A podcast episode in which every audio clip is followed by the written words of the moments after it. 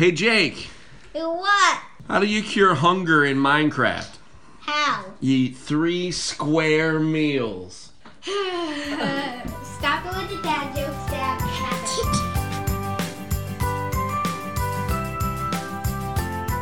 Hello, everybody, and welcome to Engage a Family Gaming Podcast. This is episode 134, and I am your host, Stephen Dutzman. As always, this is the official video game and board game podcast for EngageFamilyGaming.com.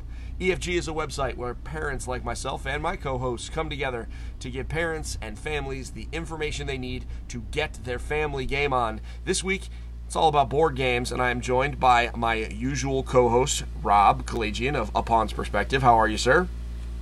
I'm doing well, thank you. And I have we have a special guest, um, a man with a Kickstarter and a plan and a cute animated video and an in, a near infinite number of possibilities in this board game, which I want to talk about big numbers. Um, this is uh, Dan Zayas. You are uh, making When Cutie Met Patootie, right? That is me. I am making When Cutie Met Patootie. and I, uh, I we're going to talk a lot about that in the second half of the show um, because it's on Kickstarter. It went live today. Those of you wondering how the sausage is made, it is Monday night, so it went live today and is doing very well. Uh, which I, I think you, you should be proud of because you definitely caught the attention of a lot of folks. Um, and so we're going to talk a lot about that. But before we do, I'd like to go around the horn. Um, and specifically, we're going to talk about our experiences playing the game. I haven't had a chance to play it yet, but I know Rob has. And Dan, I presume you have played it two or three times. Uh, yeah, once, once, but I got a good feel for it. Once, but you got a good feel for it. That's good. All right. So, so, you, so you're ready to review it on YouTube, is what you're saying. Um, yeah, yeah, yeah. I did it once, and now I can do the whole critique of the game the whole way through, Top, top to bottom. Fair enough. top to bottom. So, before we go too much farther, I do want to thank everybody for listening this week. Uh, we hope the games that you playing that you have been playing have been great. Um, we do want to make our podcast more interactive, so please feel free to reach out to us on social media or email us uh, with any comments, questions, or topic suggestions. Um, as I said before, this week is about board games, and so typically we start off our podcast by going around the horn. I've played only old board games since the last time we met, and so I'll go last. Um, specifically, Rob, I'm sure both, uh, well, Dan already knows your thoughts on uh, When Cutie Met Patootie because it's published on his Kickstarter page. But I'm curious uh, what your experiences what, were too. So uh, why don't you share with the class? So Uh, yeah, so I got to uh, I got to play when Cutie met Patootie um, last week with Daniel and Michael Wright from Unfiltered Gamer. We played it via uh, Tabletopia, and so we did kind of the uh, the three to four player, which was uh, six six visitors, right, Dan? We played with we played with six visitors. That is correct. Right. So, Stephen, this this thing is number one. It's it's beautiful. It has that that very kind of uh, Studio Ghibli kind of art to it. Um, you've got all these these strange creatures uh, from different planet. Those are the those are the visitors, uh, and you each player has a citizen card, and that's the card that um, it, it basically tells you what gems you're going to score at the end of the game and who kind of like your special friend is. That's didn't sound very good. Sorry, not your special friend, uh, but basically what visitor your citizen is is close to or friendly with for for bonus points at the end. Um, and you've got this pyramid of path cards, and, and the goal is to get all these visitors up to the top, and you want them to be carrying your color gem. And the board can flood, and visitors can be taken off the board, and you can be, you know, sneaky and intentionally flood things off the board. And it's just, it's a really cool game. Uh, we it, it only took us about maybe a half an hour to play, um, and I I really enjoyed it. And this is a game that I can see, uh, you know, playing with my kids, but also playing, you know, game night when when I have uh, you know Stephen you and, and some and some other people over. Um, it's it's very simple. You've got two actions per turn. Um, and you could do one, you know, either of those actions efficiently or inefficiently, but the amount of choices you have per turn, even though you only have those two actions, um, Okay. is pretty is pretty significant. Okay. I mean, I so you say visitors, and um, I'm so. What do you mean by that? So these are um, visitors from another planet. And if you watch uh, Daniel's Kickstarter video, you'll see there's a there's a whole story behind this this world. Um, I mean, this it's not just kind of like a, a game with mechanics and you go through. There's a there's a backstory and there's things going on and there's you know all these these visitors from other planets are are named and they all have their own unique look. Um, so you know you've got Amelia who who looks like the you know a, a badger, um, and you've got the, the the robot character which is like a blue um, a blue diamond. What what was the name of that one, Dan? The Blue Diamond is uh, 3LDR. He's a robot character, a flying robot. Right, and so you have all of these alien visitors, um, and they they kind of are what are are what you're moving up the board. Okay. Um, and so, so I watched one of the my favorite parts about this campaign. Um, is the the really awesome like animated video. So I mean, it's, I'm not. It's not uncommon to have cool animated videos on top of um, Kickstarter campaigns. That's normal. But th- what's crazy here is that instead of the standard video that is you know this is the game i made and this is the dream that you that i want you to help me live out and this is you know whatever you know like the stereotypical kickstarter videos which are they they serve a purpose they do what they do this one is really more about the you know the narrative and kind of giving people the theme and the feel is that am i right is that my right read on that dan You're right. I'm sorry. You, you you're right. Read on it. My read is my read is that the video is less about you know this is what this game is and more about this is what this game is about. Like these are like the theme, the Yeah. narrative. Yeah, so there's uh, there's definitely an, an intertwining connection with the game design and what happens in the animated videos. Yeah. Um, but it, you're you're right in saying that they kind of live as their own uh, product of sorts, right? Um, you can probably call them a good marketing product that I'm. You could you could almost say that I've built an IP that I am now merching out via the game, but the IP and the game are being revealed simultaneously, right? Yeah, that sounds fair. That sounds fair. Yeah. So how? Give me the quick pitch on how I play this game. Yeah, so it's it's actually a very very simple to learn game. Um, you'll set up the map in a pyramid shape depending on how many players. Um, you will then uh, distribute uh, a citizen card to each player, and those citizen cards, um, are, the ones you play with, are directly correlated to the the visitors that you're playing with because all of the citizens have one visitor which they 100% match with. So out of the visitors that you pick, uh, one will definitely be uh, correlated, uh, affiliated, right, to a visitor that will get you the the most gems, right, to keep it fair for everybody. Okay. Um, and then what and then what happens is you have an option every turn to either collect gems or to um, or to advance the characters by spending the gems. Now, when you're spending the gems, you need to either match it completely or you can um, uh, substitute two for one. But you're essentially moving all of the characters up this map, and in doing so, uh, you might actually trigger. There's uh, flood cards, um, and the way you trigger flood cards is by collecting gems slowly or inefficiently. Um, and if you collect if you collect gems inefficiently, then what'll happen is you're wasting time, as the theme goes, and you're letting rewind this this antagonist character build a flood. And what's going to happen is, as the flood builds, it's going to trigger where the the bottom row will get flooded, and then the next row will get flooded, and the next row will get flooded. And sometimes characters get left behind in the race to the top in such a way that they'll be captured by the flood, right?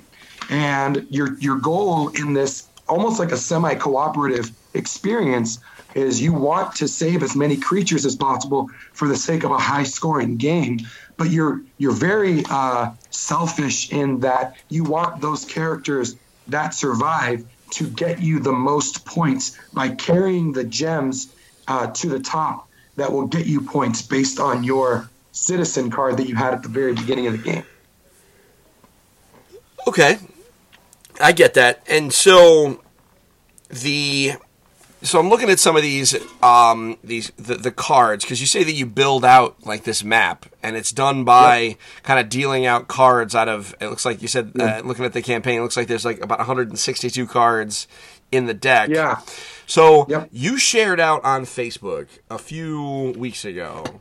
Uh, maybe not. Maybe not a few weeks ago. A few days ago. I don't know. At some point, and it really hit me the number where you did the math on the number of possibilities on the map. Oh yeah, that was yesterday. Yeah, Was that I did yesterday? Man, all right. So this week is just kind of the last couple of weeks have been kind of blending together as I get ready to go to E3 in LA.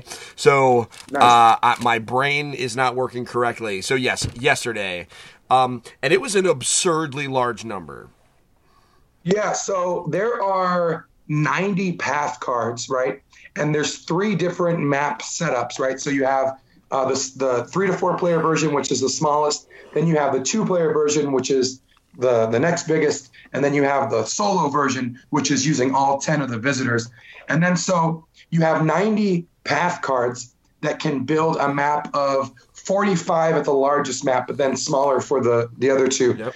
Um, and then you're essentially the variation of the way the map can be laid out is so extreme that like you can't you won't be able to play all the versions of the maps uh, ever in your lifetime um, which is pretty cool um, I the mean, game challenge is- is- accepted. no no no there's no way there's no way to there's no way to there's like uh, I don't know. It's in the googols. We did googols out of the the the, the exponent exponent 100, right? Um, of the amount of variability in the maps. Um, now that being said, the game itself is is too simple to to uh, make that like such a huge marketing footprint, right? It, it does have variability. You will have different types of games based on the way the map is laid out, but your actual actions in the game um, are very are very clean and simple. So um, I don't want to draw I don't want to draw too much attention to the fact that there are is a huge huge variability of map space because your actual experience in the game um, should remain constant and simple and and and and clean, right? Um, but there is like you, it's impossible for you to have like the same map every time. Almost impossible to have the same map every time when you play the game. Fair enough. I mean, I certainly didn't want to, you know, make it sound like it was more complex than it is. I mean, I know the game is rate, you know, it's rated, uh, or you know, you're you're judging it as, you know, for ten plus and things like that. I am. Yeah, it's family. Yeah. Oh, absolutely. So I get that. Um, so I, with that said, um, I, just found the absurdly large number way too humorous to not come to uh, ignore it. Um, and the fact that there are googols in there is it's it's some stuff. Uh, um, I, I don't know what can I say. I just like dumb big numbers. So, um, so here are some questions. So you are obviously a you know you're heavily involved in the board game space. You do consulting for Kickstarters. Um, Is this the first game that you have designed yourself? Yeah, so this is the first game under the Daniel Zayas company um, that I am publishing. Um, I tried to launch a Kickstarter way back for a horror themed game that uh, exploded spectacularly, did not do very well. Um, don't want to talk about it. It was it was a bad experience. But, uh, But I have. but I you have, uh, learned. but you learned. I did learn my lesson. Um, it was early on when I was just getting started in the industry. Um, I, um, but I, I did learn my lesson, and I, I've uh, essentially uh, uh, done a lot more stuff in between than, um, you know, I've, I've, I've uh, worked as the marketing director at a, at a large publisher for uh, uh, Eagle-Gryphon Games. Okay. Um, and then after that, I, I moved on to uh, being the U.S. sales manager for for LongPack Games Manufacturing.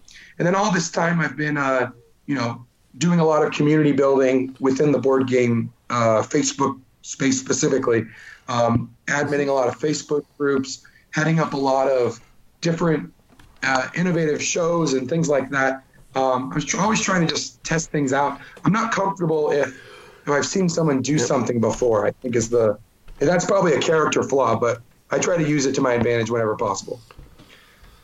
Listen, I mean, uh, that's how I came in contact with you. You know, you and I have known known each other digitally for a while, and Right. it was because, um, respectfully, and I'm sure Rob will agree, um, at least in in the board game space on Facebook, it is impossible to not see you. Um, you've done I'll, a I'll take it. I'll, that's a, I'll take it as a compliment. Yeah, I I don't mean- care if you mean it that way. No, I, well, no, I mean, I do mean it that way. I mean, because the thing is, is that I see you in every group I'm in, so you're not like a. So when I see you post, that does not help me figure out what group it is. You know what I mean? Because you're, I think you and I are in Right. probably like half a dozen or more Facebook groups about Yeah. Kickstarters Yeah, and whatever. And so some people, it's like, oh, I see this person post.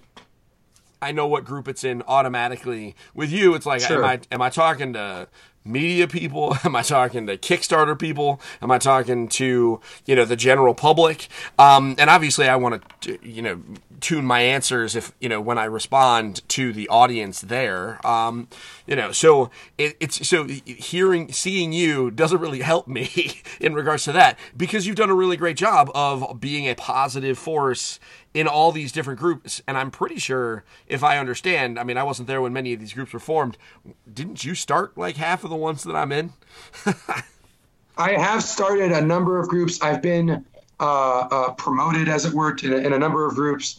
Um, I have helped start. I helped start. A, I mean, it just there's some groups that just aren't that don't exist and need to be made. Like most recently was probably the the retailers who back Kickstarters, right? So game retailers who back Kickstarters didn't exist, right? There was only ever like the the retailer industry group that that James Matthew he he runs that or he helps facilitate that I think. Um, but uh, there was there wasn't like a, a a happy place for for retailers to gather and talk about all the Kickstarters that are helps helping serve them. Um, that was actually a big part of the creation of when Cutie Met Patootie is like, how do I make this work for backers and retailers Yeah. uh, equally? Um, and I, I think I, I achieved that. I don't know. We'll see what happens. Um, but I'm definitely trying to fix that problem if it, if it is one. Um, I think it is one, and I think I think it's worth solving. Um, and then uh, I also recently started maybe uh, the beginning of this year. I started uh, the board game fitness challenge, which I'm that's, that's that's probably one of my favorite projects that I've that I've been a part of. Um, essentially, what we do is every quarter there's a, a weight loss challenge. And um, up until this point, it's been a challenge to see who will lose the biggest percentage of weight.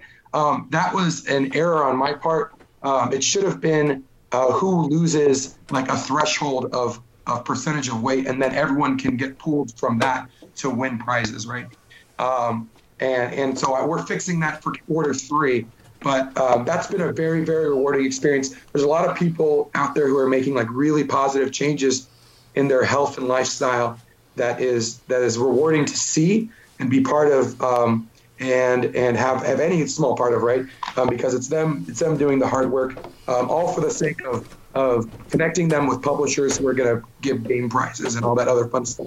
So that's been a really fun rewarding experience and definitely wanted to highlight it. But yeah i'm, I'm part of a, a bunch of different facebook groups related to kickstarter and board games and i've entered through that space any number of ways that you can become affiliated with the admins and, and the mission behind those groups.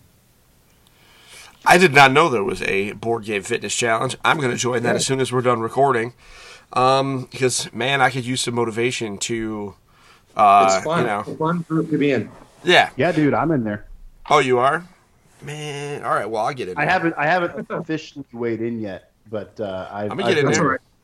That's I'll all get right. in there. We'll, we'll let you we'll, we'll let you in we'll let you in come on in. I get in. Well, I mean, I gotta, I, I gotta record a podcast first, man. I got work to do. Oh, okay gotcha. Um, we'll, you know, we'll later I mean, you can, you know, you know how it is. You know how it is. Brothers got to work, right? So, all right. So the that one to reiterate, and I think that that is, um, you know, for for my audience, you know, the, a, a lot of the folks that listen to this podcast are kind of um, on the outside looking into the gaming community. Um, you know, a lot of them are, you know, parents who um, either are lapsed gamers or who are getting into the gaming hobby because they're looking for something to do with their children. Because, as we all know, it's a great thing to do with your kids and you know with your family. It's a great activity. Um, I think you would agree. You know, Facebook groups is you know at, at least the board game groups that we are in. And if you really if you just search board game group on Facebook, you'll get a bunch of them. Right. Um, in general, they're a pretty great place to go and just passively learn about the hobby. Um, you Yep. know, I mean, it, the notifications I- can be a little overwhelming, but what are you going to do about that? Yeah, I think I think the the board game community specifically, if you if you can if you consider like an industry wide thing, right? As you if you separate industries, you know, between I don't know whatever other types of entertainment industries there are, I really really do genuinely think that the board game community is is about as welcoming as it possibly can be with the amount of people that exist within it, right? and and that's a very very important thing to know when uh, exploring what kind of hobbies you might be interested in doing. Um, I mean, I've I've tried all sorts of hobbies in my life, right? Um, and and board games specifically have been uh, a, a godsend, right? A, a, a very very welcoming uh, a place to be um, where where it's a safe place to be even for for people who have insecurities about whatever they have, right? and that's a very very um, uh, it's an important place to be i think for a lot of people who are even even just passively uh, interested in board games or passively uh, getting interested in in in the entry level the gateway level of board gaming Yeah. um, and, and i think i think it's a really good place to be in As someone who covers both the video game and the board game space, I can confirm that board games are way more welcoming as a community in general than video games. Um, you know, every day I see threads getting shut down in board game or in video game groups rather because people are being rude or whatever. Whereas in board games, I think I've seen that happen like twice ever. um, Yeah. and it's like it gets shut down pretty quickly if there's any any mud flinging that happens. Uh, Yeah. I, I don't, and it's very rare that it ever happens. I think. Yeah, exactly. Um, and when it does, it's just one grumpy guy or something like that, you know, and it just gets kind of fixed. Yeah. But Yep. it's whereas in board game or in video games rather, it's just constant. So no, I can confirm. Those of you listening, don't be afraid of the board game groups. Um, be afraid of the notifications, uh, but just turn those off and you're fine. Just go look whenever you know. So that way your phone doesn't. That way that literally the board game geek group doesn't drain your battery literally on its own. So anyway, enough about Facebook in in, in and of itself. Let's talk more about when Cutie Met Patootie. Um, so you're a designer. This is your first game that is that you're making and publishing yourself. Um, making games is hard. Um, I am way too dumb to do it. That's why I tell people all the time. That's why I'm a critic uh, and not a creator. Um, so my question that I ask to everybody, and I mean this not in a pejorative way, is: you could have made anything you wanted. Um, Yeah. You could, and and being the, the board game space as it is, we've seen just about everything. Um, why did you make this game? Why is this a piece of uh, art that you needed to create? Yeah, that's a good question. That's a good way to phrase it too, because um, I I did feel like I needed to make it right. I felt like and like I think that creators in general just have they have to do it right. They they don't they can't go to sleep unless they get that idea out of their head. And this was very much a, a story and I, an idea and a and a mechanic that just needed to get out of my head and just be out on paper and then turned into this project and then turned into this product right Okay. and turn into this experience for people um, uh, there's there's there's a lot of answers right to, to why someone needs to do something as a creative right but i even having published or going to hopefully publish when cutie met patootie um, I, I am first the first person to tell you that like I don't consider myself a, a hardcore game designer. Um, I think that I had a good idea and ran with it. Um, I, I think the game design is really hard. I think it's like it, it took a lot out of me to actually get the game design part of it, even Yep. though the story and the game design uh, came quick, came like back and forth, back and forth, back and forth. I would come up with the core design, right? Yeah. And and that was that was like, oh, there has to be a story of why these ten characters are moving up this map. Yeah. Um, and then and then like, oh well, it's because of blah blah blah. They're the alien thing, right? And then oh, and they have to be collecting gems. And what's why is the why are the gems important? Oh well, they're affiliated with the citizens as part of this this this city, and um, and and, and I think that that even though they were they were very much intertwined in the development process, the game design portion of it like was very taxing. It really was. It was very um, I don't want to say mathy. It was it was a very it was just a very draining process to design games. Um, if I if I am successful in this project, um, my my honest uh, goal is to not design any more any more of the games that I publish, but just to sign games from people who are passionate about that aspect of it and and and fit in the storyline that I want to tell. I'm very much more interested in the the storytelling element of this project, which is why you see in the campaign that I've I've I've staked I've, I mean essentially staked the entire project on whether or not people gravitate to these animations, right? Um, so so the need for why this needs to exist is specifically tied to I need to tell the story of these characters who I'm who I love, who I'm passionate about, right? Um, and the game is is the vehicle that that I can do this in a way that might start a business for me, right? Might might uh, put food on the table um, and and and help me build a, a company out of. Uh, I'm very much more more interested in the story that's being told than the game, even though the game experience is rewarding and on its on its own merits, right? Um, yeah, that's what I'll say about that part of it. So I, I have to say that I think the idea of of starting this this publishing company with the the plan of continuing this storyline, but with different different designers. Um, Right. I really I really dig that. So it's not like, hey, I'm a publisher and kind of like you know what kind of games to expect from me, whether they're family games or these these big, deep, heavy games, or there's all these IPs and you know you're going to get tons of, of miniatures and, and, and card expansions. It's it's more like this is my company. This is the story I want to tell, and Right. you can contribute to that with your designs. I think that's really unique, and I think that's really really cool. Right. Thank you. Yeah, that's that's been kind of the the the driving force behind even starting this whole project. Is just the the re- the reward the reward in telling the story is is has been way. I mean, I'm spending I'm spending a lot of money on these animations. Like that's that's that's uh been uh, just as much of an expense as the actual artwork in the game. Um, and and I hope people appreciate that. I'm not charging for the story because I want to. I would tell the story for free, um, but I do want. I, I hope that people gravitate to the game. Um, there's there's already buzz going around that this is a new tactic in Kickstarter to do a narrative campaign. This is what I coined it, I guess. Is a narrative campaign where you're learning about the story of the characters in the middle of the campaign. I think it makes it into like an event that you want to be at um, in addition to you know supporting the publisher, right, buying the game, but but being there for the event of the Kickstarter um, that isn't tied to stretch goals, especially in this campaign. There's one stretch goal in the whole campaign, but just being there for the sake of of of learning the story of these characters together, right? I feel like this is something that we've seen plenty of in in other media.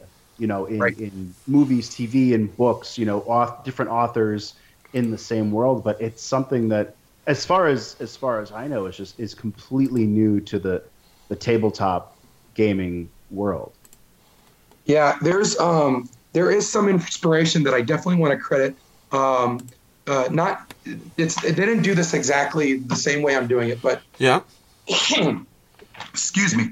Um, the the um, there is merit to IDW doing. Uh, there was the Legends of of Korra, right? Yeah. And they were releasing a little bit of their their releases were were component based, right? Yeah. So they were releasing. hey, There's a new team that you could use, and Legends of Korra, um, and that was very inspiring to show that there was some story elements, not the same thing that I'm doing with the animations, but there were definitely some story elements that were timed to releases that I think are are definitely worth mentioning. Um, that I was a big fan of um, in developing the, my own project. Right. Yeah. So, so I definitely want to show, you know, give credit to where credit is due, right, for that specific part of it. Um, there's probably um, IDW has done a number of things that that are inspiring with within that uh, time to release element. But yeah, I don't think there's been any timed animations releases within a Kickstarter campaign, um, anything to the level that I'm doing anyway. Um, so yeah, I think this is a new. It's a it's a it's a grand experiment, and if it blows up my face, then at least I get to say that I told the story and got it out of my head. Um, but if it does well, then I get to keep doing this, and I get to keep telling that story, and I get to keep uh, you know building this world that I that I that I love. So Well, these these innovative Kickstarters, especially as of lately, and like even just the past year, um, Yeah. have been have been awesome. Like you said, with IDW, it was kind of like instead of stretch goals, they had all this content and they just released it slowly. Right. And then we Right. saw kind of like the gamification of a Kickstarter campaign with with Thundergryph's Dead Man's Doubloons and getting Oh, the, the community love involved. that was an Um, that was awesome. But yeah, yours yours is the first one I've seen where it's like the story is unfolding, not just components or or kind of unlocking this or that, but you know the story's going to unfold and we're going to get more and more of that, and it's going to keep people coming back and keep people sharing the project, and it's just it's such a cool idea. That's the hope is that is that at least the people sharing the project and getting more backers in there. Well, I mean, it looks like it's working um, because you know, I think it is working.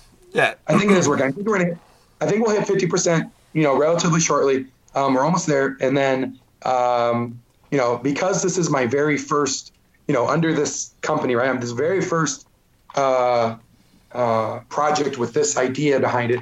I think it can only get better as long as it's successful, right? And maybe this will be uh, a modest success, and I'm okay with that. I'm totally fine with totally fine with honestly not hitting the stretch goal for the minis, even though you know everyone wants that. I would love to hit it. I would love to provide that for people. Um, if I don't hit it, you know, it's that's not going to be the end of the world for me because the story was what was important, right? Yeah. And, and, and as long as people just care about the story and allow me to just keep telling the story, then then I'll be happy. Um, and and even if this with this modest success, I think that um, I can keep doing this. I can keep uh, put doing spin-offs and prequels and and continuing the main storyline. And and we'll see what happens. So, um, you talked about a little bit before. You said you have there is only one stretch goal in the campaign, and that is turning the cute little meeples. Which, by the way, I really dig the cute little meeples. Um, specifically, I like the little turquoise, like hedgehog alien looking thing. Um, what's its name? That's Beryl. That's Beryl. He comes from an icy world. Yep. Uh, So along is with that Marcellus. fur? So, yeah. that's is so that's fur. So is he really like super tiny, and that's just like this He's giant? super tiny and fluffy.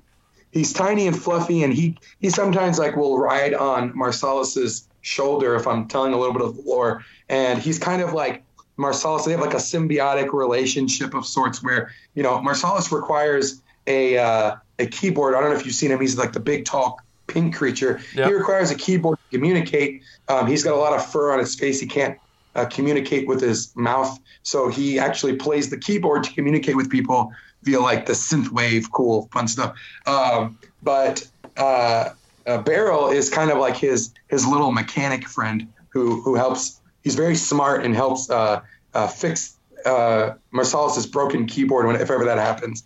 And uh, and so they have this like little symbiotic relationship where uh, Beryl's too small to like defend himself, so he kind of rides on on Marcellus's back in some situations. So Sounds sounds great It's to like me. a it's like a very family friendly Rocket and Groot. yeah, it's a very yeah they're very yeah yeah they're very fluffy and Much less, cute. much less violence and cursing. Le- much less violence and cursing. That is correct. yeah, Rocket, man, can we just say like as as fellow nerds that it's really weird the no- the the, the characters that have ended up like front and center in movies and, and TV and stuff like Deadpool and Rocket Raccoon and Wolverine who are definitely not for children. Oh, sure. and yet somehow it's just weird. It's so weird, like how like the more wholesome heroes just kind of. I mean, all right, Captain America, he's he's Captain America, but he's just so weird. Anyway, weird sidetrack. It's just funny how like Rocket Raccoon is somehow like this childlike mascot for like the, Guardians of the Galaxy movie, and I'm like. Y'all know who what he does? Ro- Rocket is not necessarily for his jetpack, fellas. Um, but Right. anyway, so uh, anyway, that's a total sidebar. Um, and Groot's a pretty messed up individual, also. Um, but whatever. Yeah. Anyway, that's just uh, that's just me. Whatever. Kids can love things. Um, I'm not gonna I'm not gonna harsh anybody. Um, so I um, so Rob, what other questions do you have for for our guest today? Um, I don't have really many questions. I mean, I've gotten to I've gotten to play the game, and I really, really dig it. Um, you know, the the Kickstarter campaign is is super unique, and I'm I'm really looking forward to that next animation, just because, like, I've already caught the bug. Like, I need to know what happens next yeah. and I, I also really love the uh, the fact I don't know if we, we mentioned this already, but all of the the voices in this and on the, and these animations come from the the board game community. Correct, Daniel? Yeah, that's right. I, we didn't mention that. Um, yeah, so what happened was I was going to essentially have a bunch of friends. Um, I had already intended to just have a bunch of friends do the voiceover. And I was like, well, I also, it, it, it was a happy accident because I, um, I didn't have enough prototypes to send to the previewers who I had intended to send prototypes to. And uh, what happened was I, I, I told people like, oh, let me get you the list of all the people interested. I connected with all of them, saying, oh yeah, we're gonna get you prototypes. Um, through some sh- weird stuff with GameCrafter, I only ended up getting three prototypes um, actually made, and I needed to keep two of them, and I needed to send one over to Derek um, for a paid promotion that was already, you know, you know, s- established. Um, but uh, what ended up happening was I just said, oh well, why don't you just if you, I don't know if you're interested, right? The board uh, board game reviewer community. Um, but I posted a link saying, hey, these are all the voices. This is the type of voice that I'm going for. And if you think you're interested, I know that you have like the mic setups already, right? I, I think if you're interested, then that'd be really cool if you could, you know, participate. And I didn't think like maybe get one or two of them. But then like 30 minutes, like I had like overlap of like three people wanting to do each uh, each different voice that was available in the cast, and and it was a really really like rewarding and humbling experience almost right? Um, to where like everyone just rallied and came together and um, it, it, it said something to the board game community that they didn't necessarily like they didn't need to have a preview copy of the of the game to participate. They just wanted to be part of the project right? They just wanted to be part of the fun and, and process of it. Um, and i really am like i'm uh, without getting emotional like i'm very very thankful to them I mean, it's okay. Dude, I you- you missed can- that post. Yeah, me and. I, I wish I had gotten in on that. Yeah, me yeah too. it was it was very very fast it was very popular and fast Same. Um, I call dibs on the next one. I want to be the stupid guy. Okay. Uh, that's All right. uh, There will so. be there will be other characters added to this in the next game. Fair enough. Uh, the next game is the main storyline anyway. Fair So, enough. Um, I'm in. I want to be a stupid guy. Um, because that's Okay, uh, deal. that's what my kids call me. um, so the Oh, nice. um, You know what? I I missed that pose too, and I thought it was super rad. And I also think what was super interesting about it is, you know, because you are a natural marketer, and I think that is safe to say. The fact that like every time you made an announcement about, hey, this is this person, it was like, you know, it was like this is who's playing Han Solo in a Star Yeah, Wars story. So it was really neat, like that we were basically getting like a, a steady drip of news coming out of this Kickstarter, and I never forgot about it. You know what I mean? Like there are a lot of games that you just forget about because you know they're coming or you know they're happening. Um, you know, we talked about IDW. Like I knew that the Legend of Korra game was happening, right? Like they told we Right. they had mentioned it before, well before the Kickstarter started. Um, when the Kickstarter went live, or when they started reaching out to the preview community, um, I when when I got the emails, I had literally no idea. I just completely. It was like I had forgotten about it entirely. That was impossible with uh, when Cutie met Patootie, but not in a bad way. You know what I mean? Because it was Right, like I had been gently like, oh, this is cool. This dude that I know that does a that does that's on board game breakfast or you know whatever. All these people who I also see regularly around groups and that are YouTube, etc. Were like slowly coalescing around the game. Um, and I thought that was a neat thing. And you're right. I mean, I, were I in your shoes, I would be crying right now, just nonstop. But I cry at everything. Um, ask Yeah, Rob. there I cry there at was a little bit everything. Of that off- There's a little bit of that off uh, off camera, um, but uh, you're you're right that there is um, there is market there's marketing value in celebrating the people who are who are behind you, right? There's Yeah. the people who are who are helping helping uh, uh, you know helping you make a thing, right? Yeah. So so there's definitely it's not lost on me, right? That's not lost on me that there's there's a there is a a definite like there's a benefit to um, always always uh, if anyone's listening to this and they're making a Kickstarter campaign, um, always always always take the opportunity to to thank the people who have made this possible, right? And and taking that even further, like like collaborate with as many people as you possibly can to to make something better, right? Because it will always get better. Always like without like I can say that with without a doubt that that if you collaborate with as many people as possible to make something, um, it will it will always come out in your favor. I agree. Um, you know, my philosophy, and you know, Rob knows this, and I think he, you know, does some of the similar things. Is that there is always value in adding value to other people. You know, like you gave them a cool thing to do. You know, that some of them were always like, hey, I always wanted to do some voice acting in a thing, and I was never going to be able to do it um, because, you know, it's not that, right? Like, it's not that easy, but It's you're not right. easy. It's not easy to get into that. Yeah. I think. But but no, and a lot of folks don't want to do it professionally. They just want to do it and just say they did, and they did. Um, and we all have these fancy microphones, um, and the pop screens and the headsets because we all do the podcast thing or the video thing. So it just makes total it you you unlocked that potential for for some folks. Um, for no reason. I mean, not for no reason, but you, you could have just found some people or done a bunch of voices yourself, but you open it up to a Sure. crowd and let them do something fun. And then you made a very big deal out of every person. And some of those people probably didn't, you know, they weren't the, the lead, you know, they were just kind of participating and having some fun. And Sure. you celebrated that. And so I agree with that. That's a philosophy that I have. Um, you, why, I mean, why not? I mean, there's so much, there's so much joy to be had in this hobby. You know, like Right. at the end of the day, we play with plastic and cardboard to make each other happy.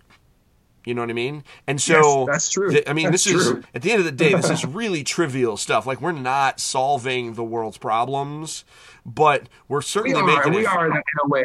We Well- are in a way. I think. Well, let me let me finish. We're not solving them, but we Okay. certainly we certainly are making things better. Um, is what I mean because you know. Uh, I'll never feed the world by, by talking about board games and video games, but man, making kids happy and making people happy with the games we make or that we talk about, there's there for me, there's no better feeling in the world. So, um, so br- kudos to you for that that. um, kudos to you for that. And man, I, I just know all those people were so stoked. Um, just from listening to them talk and, you know, cheer you on. Um, and also, you know, it, it had the benefit of giving you stuff to do. So bravo to that. Um, couple last questions. feelings were mutual. Yeah. Okay.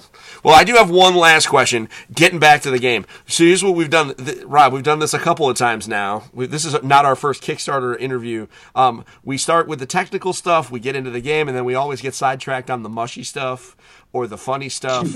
and then I always got to try and slam the door and get back to work. Um, so you've got a you've got a solo variant on this, which is which uses all the cards. How important was it to you to include a solo version of the game? The the solo game started the game. Like I made this as a solo game. Okay. and then multiplayer was was added afterwards. Uh, so so very important is is a short answer to your question, but um, the the game started solo in such a way that I would be able. There's a lo- there's a lot of cool things about this game design. Um, the first thing is that uh, it is a solo game, and there are no extra rules to the game in order to play solo. If you learn the game as a multiplayer, then you will know how to play it solo without any added instruction. Okay. The the way that was possible is because I disassociated the pawn movement and the pawn, uh, you know, giving them gems, uh, resource replenishment. Right. Is I'm getting into I'm getting into very like uh, design nerd stuff. That's cool. But, um, That's cool. The the way it was even possible for that to be the solo to be um, exactly the same rules as that was by removing the ownership of the pawns from the player. You know, there's not one player controlling one pawn moving it up, right? It's everyone controls everyone, which means that you can easily uh, scale that down to a solo experience where one person is controlling everyone, right? Because everyone's controlling everyone. Um, and and the other the other cool design thing that came out of this was this the timer of the flood which keeps up with itself right? So so as you're moving up the the characters along the map um, you're you're potentially um, releasing flood cards that if there were enough flood cards it would flood that that lowest level of the of the map right? If if if if, if seven's the lowest level that doesn't isn't flooded yet right and you have seven cards, then yeah, you'll flood that seventh row. However, if you have like two cards, let's say, but all of the characters clear row seven, instead of pulling from the the two cards that you have started down the row of of the flood potential, you'll actually just flood it the that seventh row from the rewind deck. So the timer keeps up with itself and keeps pressure on the players the entire game um, or even to the point where if you have six cards in the flood row and then you automatically flood row seven, you're actually going to then trigger a double flood because you have six cards already ready to go onto the sixth row, and you actually will flood two times in a row. And sometimes it's like catastrophic for some of the players in the game, where you have all of the all of the um, the the pawns essentially wiped off the board um, and that actually happened to some extent with the game Rob and I played. There was a double flood at the end of the game. I remember. Um, yeah, yeah, intentional. Uh, but the, the, movements by yeah by, by Michael and I kind of forced yeah. the end of the game because we flooded the, the basically the last true two rows that triggered the the end game. Um, so it was yep. this very kind of dramatic end where I think most of the visitors with the exception of one or two, ended up being wiped out. Yeah, I think we only had two visitors survive of, of the the six we played with. So yeah, it was a pretty dire game. Uh, but I mean, it was it was a learning game, so like we'll we'll, we'll use that as a disclaimer. But um, but yeah, it was a little bit of a dire circumstance at the end of the game. Um, but yeah, so so there are a lot of cool design elements I'm proud of. Um, and and I, I I say that I draw attention to that because I feel that I stumbled on those elements. Um, and, and even um, I give credit to uh, the developer. The credited developer in the game is Stephanie Brooks, who is a uh, she's in in the Facebook groups as well with me, but she's a, a, local to where I live in in Northwest Florida, and we've played the game a few times, and we've uh, uh quite a few times actually. And uh, she she was the person who actually came up with that that part of it, and uh, so I definitely credit her for that aspect of it. Um, but that, I I want to stress that I've stumbled on a design that works, and I'd like to not design any more games if I can help it. I'd like to just publish great designs that fit within the story. Sounds awesome to me. I always find it interesting. I, did not know that the uh, that the game started as solo, but I think that's probably a, a good path. You know, it makes sense intuitively because then you take the solo player, the solo game, and then you can scale it up by you know without having to come up with anything. So I, I, I dig that because it, it is true. I've always thought that it would be interesting to try playing some of these solo games, but I just can't bring myself to do it. But I think that's just because if I'm going to play a game by myself, I'm going to use a controller. Um, you know, but that's because of my weird intersection of hobbies. Um, sure. But the but I certainly respect, you know, like the solo board gamer, you know, and uh, you know all that that whole genre. A ton of respect for that because it's got to be, you know, at the very least they avoid the need to to find friends to play with because they can manage it themselves. I could never do it. Um, so um, I think we're slowly running out of time, but I do Okay. really appreciate you coming on the show today because this is a wicked cool game, um, and you do great work in the Kickstarter community. Um, you're learning fools all over the place, teaching them how to get make their campaigns better.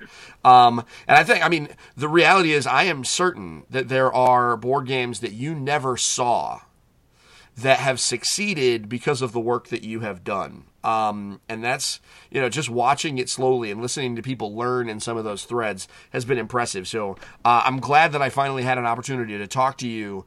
Um, and I'm excited that I finally got a chance to talk to you about your baby as opposed to, you know, while you're promoting somebody else's project. Because I think this Yeah. is. Um, it's a special treat to get to talk to a designer about their special project. You know what I mean? So, thank Yeah, you very I much. appreciate I appreciate you talking to me. Yeah. You know what, Rob? This, somebody appreciates talking to me. How weird is that? That doesn't happen to me very often.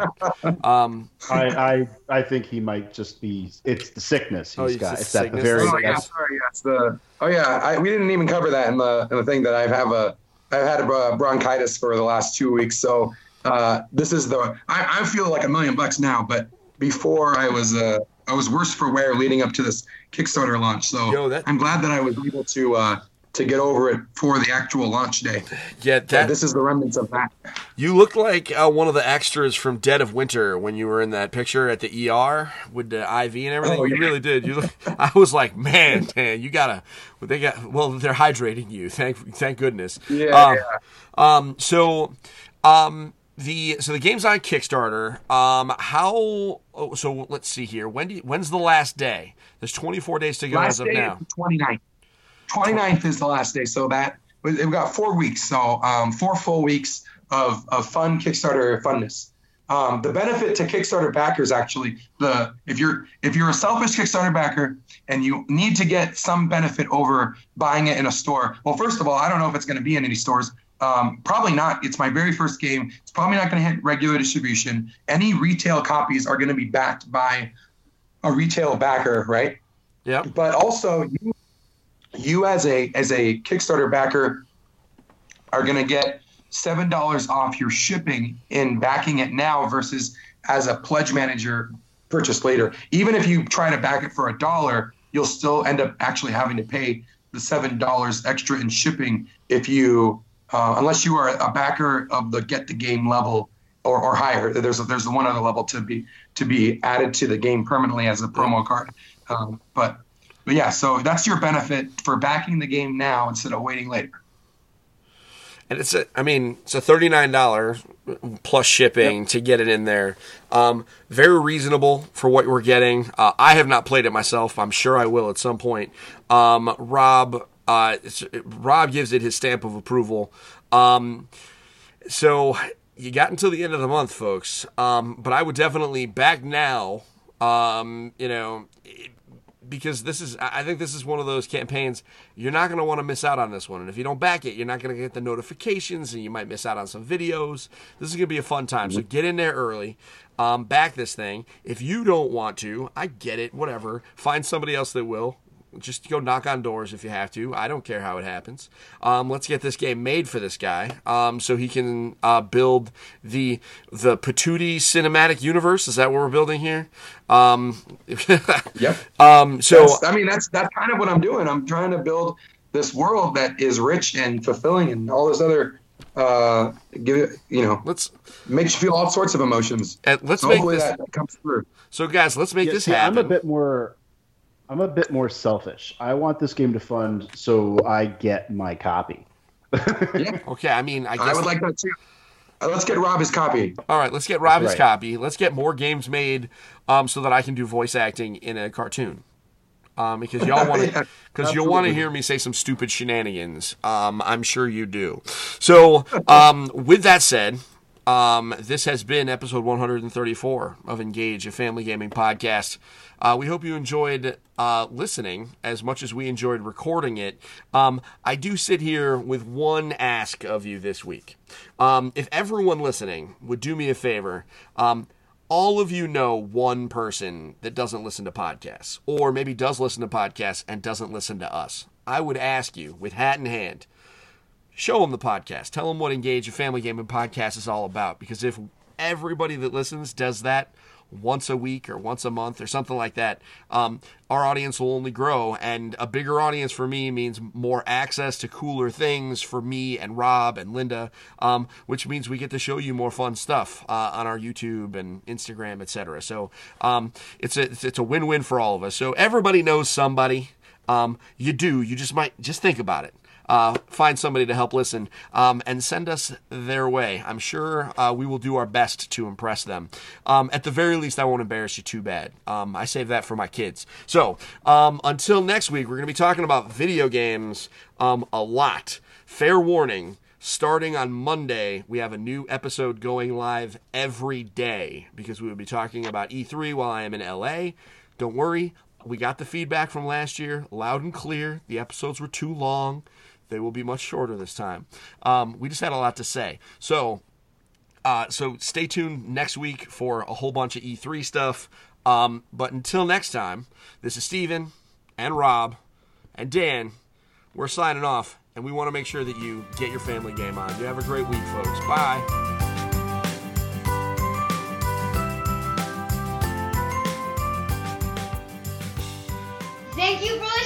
Engage, a family gaming podcast. Thank you for listening. Thank you for listening. Tune in next week.